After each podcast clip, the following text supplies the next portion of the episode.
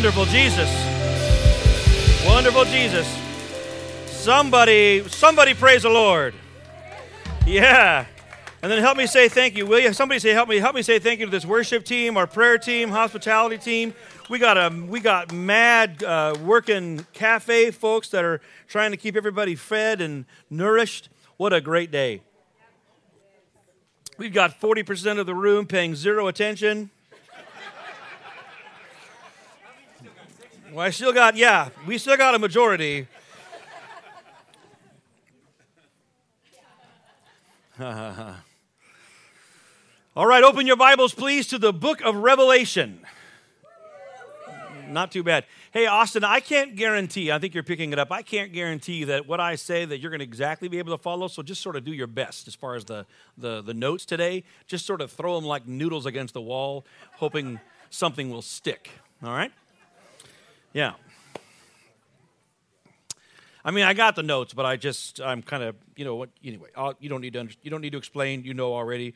Here we go. So we are uh, reading this book of Revelation. Amen. We are, and I want to always urge this that we are taking this as literally as we can. We are responding to this text with a sense of urgency, as we should with all texts. But this text tells us that we are blessed if we will read it, hear it, and heed it.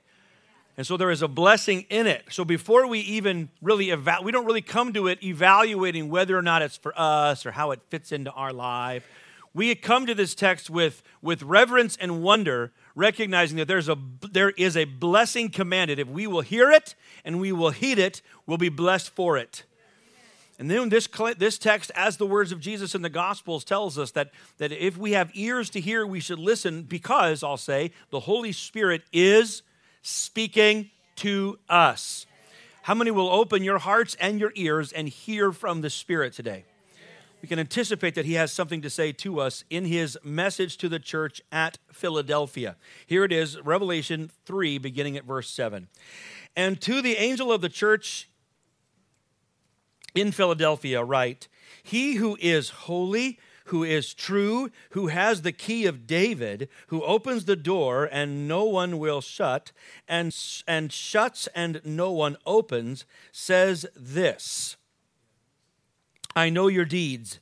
Behold, I have put before you an open door, which no one can shut, because. But you, if you if you're underlining or whatever, you might look at the word because. There are some connectors here between what the people are doing or have done and what the Lord will do, there's, this, there's a because conjunction. I want us to hear both becauses today because it's important. Okay? I have put before you an open door. I warned you about the notes. Go back and look here. He, uh, he who is holy and true, who has who opens and no one will shut, uh, who has the key, who opens and no one will, who opens and no one will shut, and shuts and no one says the Lord, I know your deeds, an open door. Okay, very good. You have a you have a little power, and have kept my word, and have not denied my name. Behold, I will cause those of those of the synagogue of Satan, oh, they're back, who say that they are Jews and they are not but lie. I will make them come and bow down at your feet and make them know that I have loved you. Because, somebody say it again, because because you have kept my word of perseverance, I also will keep. Because you have kept, I will keep you from the hour of testing, the hour which is about to come upon the whole world to test those who dwell in the Lord. I am coming quickly. Verse 11, hold on, hold fast. Someone say, keep on. keep on. You have kept, I will keep. You have kept, I will keep and you should keep on. Somebody say, keep on. keep on. You have kept, I will keep, you should keep on. Now, this, this is the rhythm of the text. You have kept, I will keep, you should keep on. Very good. You hold fast to what you have so that no one will take your crown. He who overcomes, I will make him a pillar in the temple of my God, and he will not go out from it anymore and I will write my name. I will write on him the name of my God and the name of the holy of the city of my God, the New Jerusalem, which comes down from heaven, from my God, and my new name. He who has an ear to hear, let him hear what the Spirit is saying to the churches. Wow, the church at Philadelphia. First of all, let's just recognize who we're talking to. Philadelphia, the city itself, was a, a city with volcanic soil. It made for really good vineyards, but that volcanic soil meant that it had a volcanic background, and it, uh, it, was, it had earthquakes. Several major earthquakes had affected the city over the years. And in the year about AD 17, which is plus or minus uh, Jesus as a teenager, Philadelphia has another major earthquake that destroys the entire place. Massive earthquake. And Tiberius rebuilds it. And that's important just for us to hear a little bit later on in the text, because in, in his self disclosure and in his promises to the church, there are references to their history. The church itself is not necessarily huge. We can kind of pick that up in, in the text itself. It's not huge, it's not powerful, it is not located in the Bible belt of Turkey well, modern Turkey. It's not, it's not a Bible Belt city, it's not a major city, it's not a powerful church, but it is long lasting. It was prosperous for many years. And for this church, Jesus has, here we go, one of only a couple, he has no correction, no confrontation, he only has affirmation. So we should listen to what he says because we, our faith can be nourished by the encouragement he gives them. I believe our faith will be nourished by the encouragement he gives them. And if we will allow ourselves to hear this, if the, as the Spirit is speaking, I believe there's a couple of very pertinent things the Lord has for our hearts in this house. Will you hear them with me? First of all, he in the self-disclosure, he says, He who is holy, he who is true.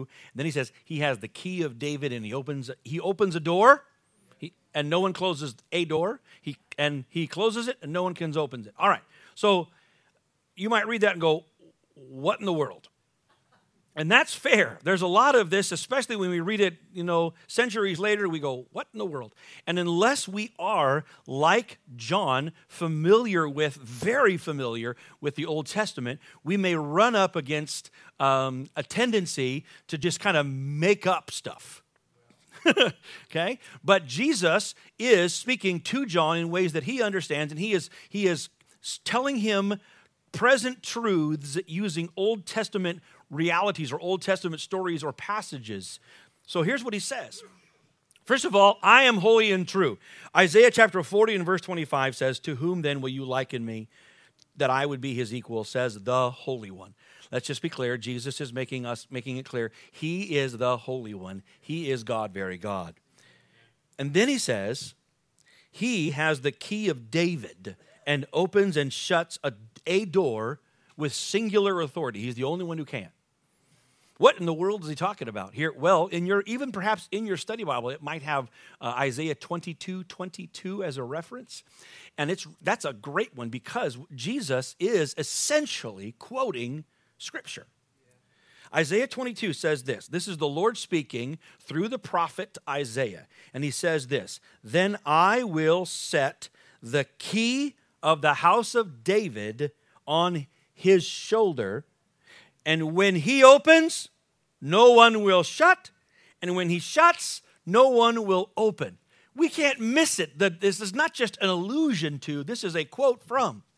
So, the, and in the Isaiah passage, this is important. He, the Lord is speaking to a servant named Shebna, and he is a steward of the royal household, and he has the keys. He is the one who, who's carrying around keys, and if he, op- he opens the palace, or more importantly, he opens the temple. And if he opens the temple, then you can come in. And if he don't, you don't. But Shebna is being displaced, and the Lord is replacing him with someone else, Eliakim.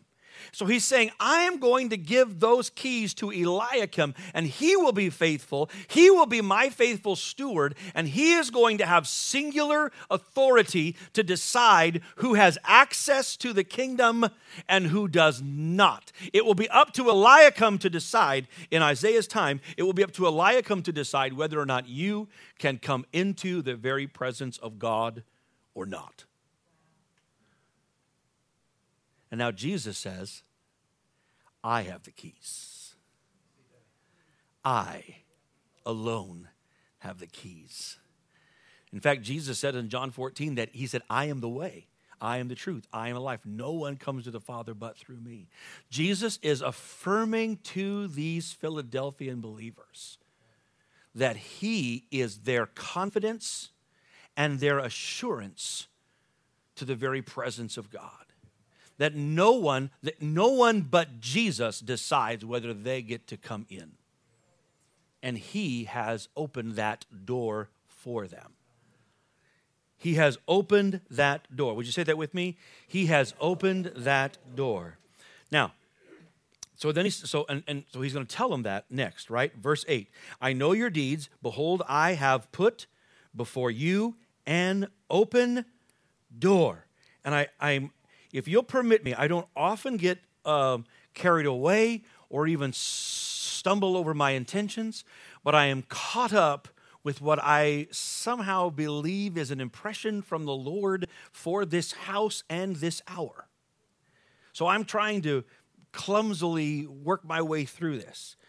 But the door is a single door. It's a very specific door. I'm opening to you, I, I, I put before you an open door which no one can shut. Now he says to them, I know your deeds. And so I've put before you an open door. And then I know your deeds.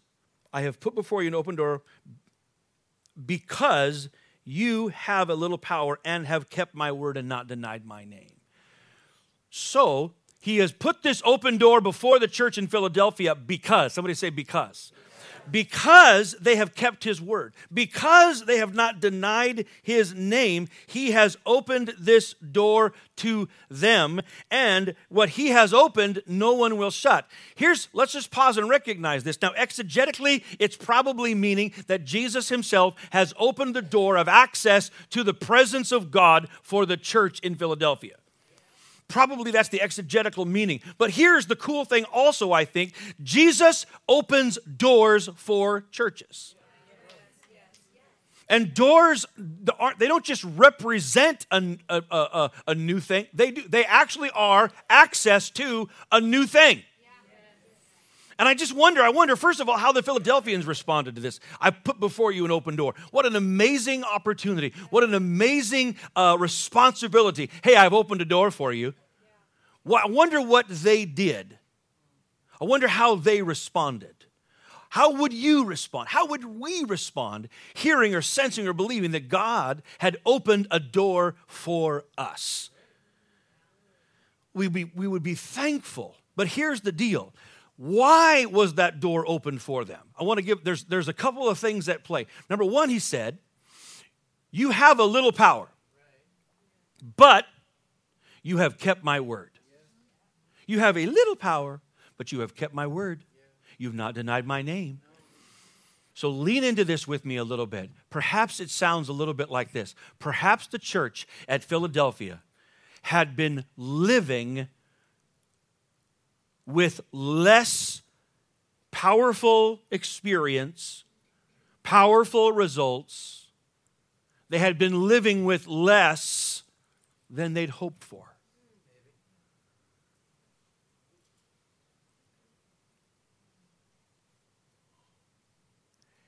And yet, they, they, only, they have a little power, and yet they have kept his word. And this is what Jesus sees. And this is something that he is that he honors them for and is proud of and he is responding to them because they have been faithful to keep his word. He is now opening a door to them. He is he is inviting or opening something to them that a, a path that they have not been on before that what they're about to go through is greater than what they've been through. So I, I hear this in my heart, and it was, was heavy. I'm trying to wrestle with it. My wife's trying to figure out what's wrong with you last night. So I'm trying to figure out how to process this. Because I, listen, I believe that what God wants, He always wants. If it's God's will, it's God's will, right? Your kingdom come, your will be done, as in heaven, so on earth. It's, I mean, it's, it's an established thing. And yet, and I'm kind of resistant. I'm not one of those guys that's going to ever say, oh, God is doing a new thing. God is doing, listen, God's not schizophrenic. He's not moody. He's not, he doesn't have an attention disorder. You know, he, he has focus, he has intentions, he has plans, and they're consistent. You can count on him. That's why we have things like gravity. Like, if he sets something in motion, we can count on it. He's not going to change his mind. Whoop, gravity over. No. God is committed to things. Are you with me? He's committed to things. Do you feel that? I want to make, I always want to make sure that doctrinally I assert that. And yet the wind bloweth where it listeth. And you can't control the wind. And sometimes you can change the barometric pressure and you can adjust the things, but the wind's going to blow. And here's what I believe that even though I'm not a big fan of God is going to do something, here's the thing. He, his, he's, here's the proof text right here. He said, Where you have been, is one thing. You have, you have perhaps settled, not, not in a negative way, but you have had to endure or you have lived with less than you have hoped, but I am opening a door.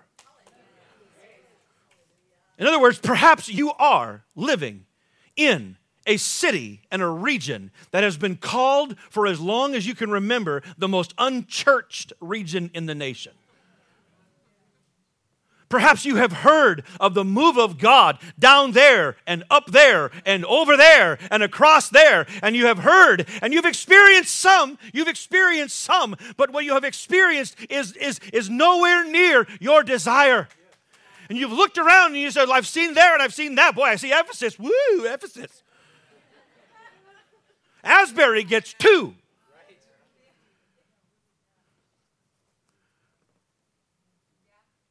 And I believe, I sincerely believe that, like Philadelphia, I believe there is a prophetic statement to this house and this city. You have had a little power, but you have kept my word. You have not denied my name. Through disappointment, through heartache, through setback, when you have felt overlooked or unseen, you have kept my word. You have kept my word. And because you've kept my word, I am opening a door. I've set before you a door, and I'm going to open it. You might say, okay, Lord, what do we do? How do we go through that door? You go through that door the same way you got to the door. You just keep on.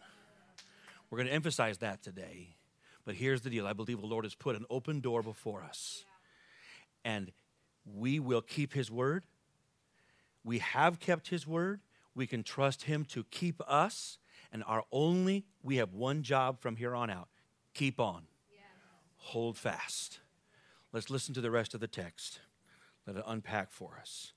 He says, I, you've kept, you've kept my word and not denied my name. This reminds us of what the Lord finds valuable not about nickels and noses or budgets or buildings. He's looking for faithfulness, he's not looking for fame. Not for our own sense of importance or if others think that we are important, but our loyalty to him.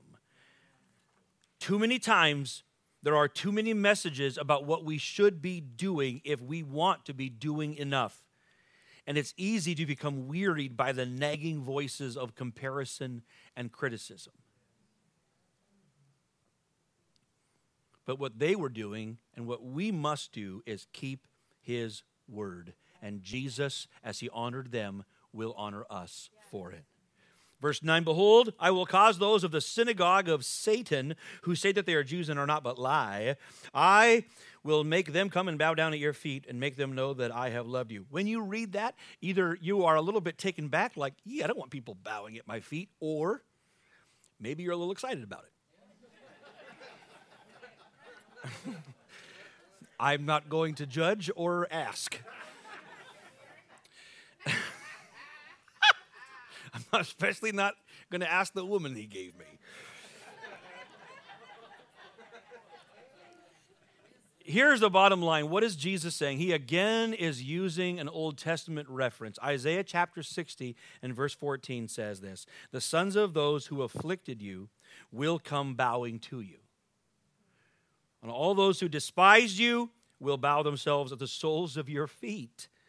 And they will call you the city of the Lord, the Zion of the Holy One of Israel.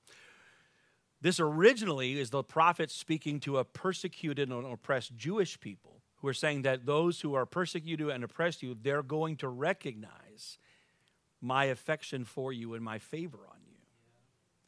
So now he is telling, listen carefully, he is telling a group of Jewish Christians who have been recently kicked out of their own synagogues, told that they, they, they no longer have access to the presence of God, that somebody else has the keys to the synagogue and they're kicked out. He tells them, No, first of all, I have the keys and I give you access. And He is going to work in their lives in such a way that even those who persecute them will eventually acknowledge God's love for them. Now, I, pastorally, I just want to say this. Please do not say, oh, good, someday God's going to get them all. even if He is going to. what I would encourage you to do is simply take rest in this that God is faithful. Respect his, listen, listen, please hear me carefully. Respect his jurisdictions. People are going to take advantage of you or mistreat you or whatever else, but if you don't respect God's jurisdiction, if you take it in your own hands to try to get even, then it will stay in your hands and it'll be messy and it'll be unjust, it'll be unethical, and it'll only get worse. But here's what happens when you're being mistreated, when you have been treated unfairly, unjustly, and even persecuted, you step back. Now, I, people always will say, they'll always want to look for either loopholes or whatabouts. I'm talking about if you are persecuting me, I'm going to step back. If you are going after Tiffany, I'm going to step in between. That's not a joke. There's that, that's how Christianity works. You come at me, I step back. I become a martyr. You come after somebody next to me, I come in between you. If you're going to hurt them, you're going to have to hurt them through me first. That will be a challenge. Hurt me as long as you want. But this is the deal about jurisdictions. I'm taking way too long, but it's okay. 1130 won't mind. They'll forgive you.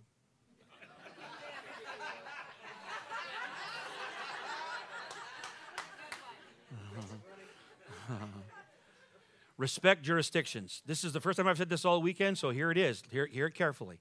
Respect the jurisdiction of the Lord. Do not seek vengeance. Do not seek to prove your own name. Do not seek to reclaim your own name. If someone has said something otherwise, you take a step back. If you let the Lord, listen, do you see how dramatic that was? They'll come and bow at your feet. You know, what he's saying is this it nobody does it like Jesus. Nobody will restore your honor and protect your name in the end like Jesus. But if you cross over and try to handle it yourself, you're not respecting his jurisdiction and you'll mess it up. Your one job is not to get even. Your, your one job is to hold fast. Keep on. Verse 10 Because you have kept the word of my perseverance, I'll also keep you from the hour of testing that is coming. Folks, folks often will say, Well, we don't know if that hour of testing has to do with something that was happening in, in, the, in the immediate life of the Philadelphian church and their region, or is the Lord talking about something eschatologically down the line? Probably the answer is yes. But if we're going to be good expositors, if we're going to let this be a real letter to a real church, then we can't say that the Lord was saying, hey, by the way, there's something that's going to happen about 3,000 years from now or so, but don't worry, I'll keep you from it. We won't be here. Right. So, uh, what he's saying is so, so the idea is for it to matter to this church, it would, it would have to have been something something uh, traumatic or challenging or whatever, whatever time of testing was going to happen in their time because his promise was to keep them through it. But if we're eavesdropping, if he'll keep them through that whatever time of testing they go through, where's my Hammond organ? If he'll keep them from whatever time of testing they go through, then he'll keep you. He'll keep you. He'll keep you no matter what, no matter what's coming, no matter what's going. He'll keep you. I don't care what Putin's doing, he'll keep you. no. they can just replay it. No matter what, he will keep them. He'll be loyal to them. He'll be faithful to them. He'll be present with them. He'll be near to them. And He will keep you. Therefore, do not fear. If He will keep us, here's what He says I'll keep you, and I'm coming. I'm coming quickly. Hold fast to what you have. Lift your eyes off of the temporary and fix them on this. He is coming. Eternity is real. Jesus is coming. We should live like it.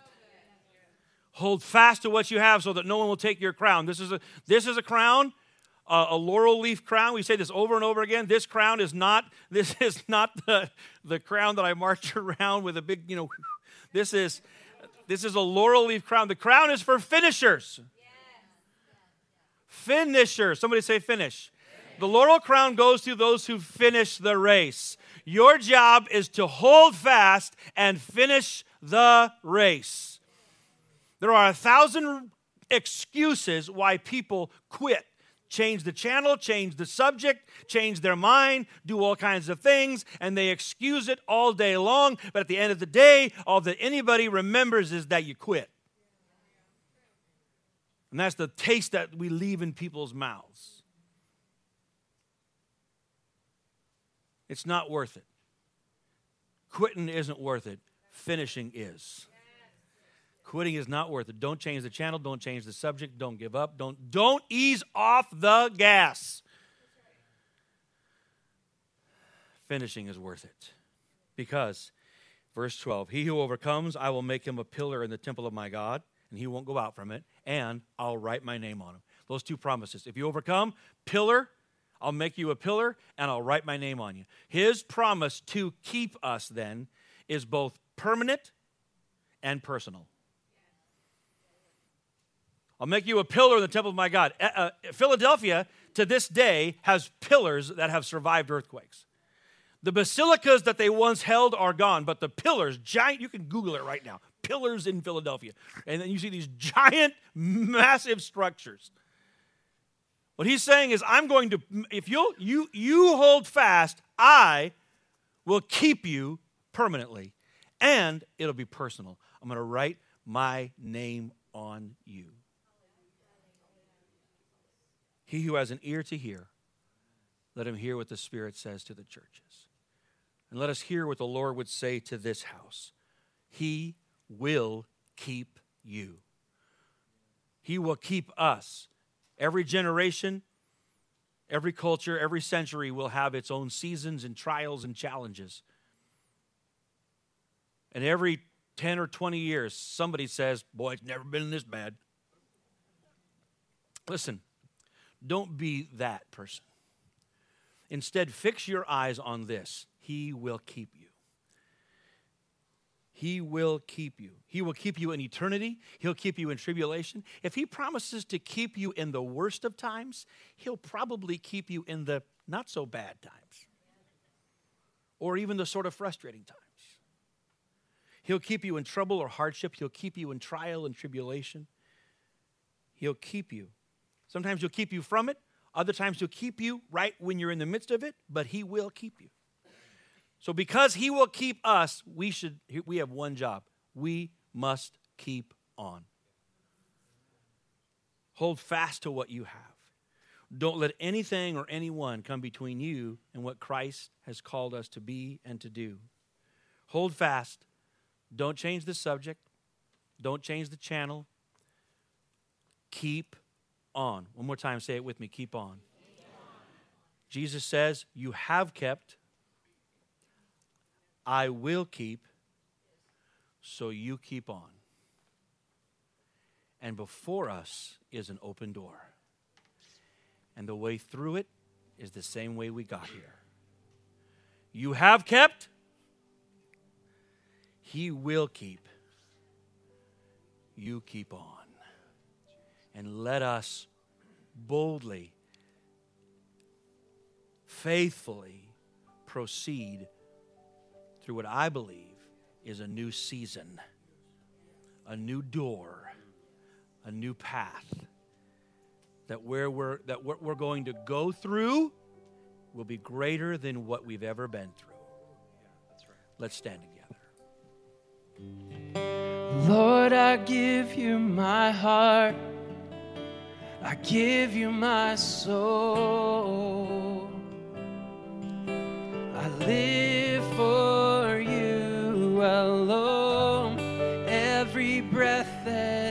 take, every moment I'm away. Lord, have your way in me. Lord, I give you my heart. I give you my soul.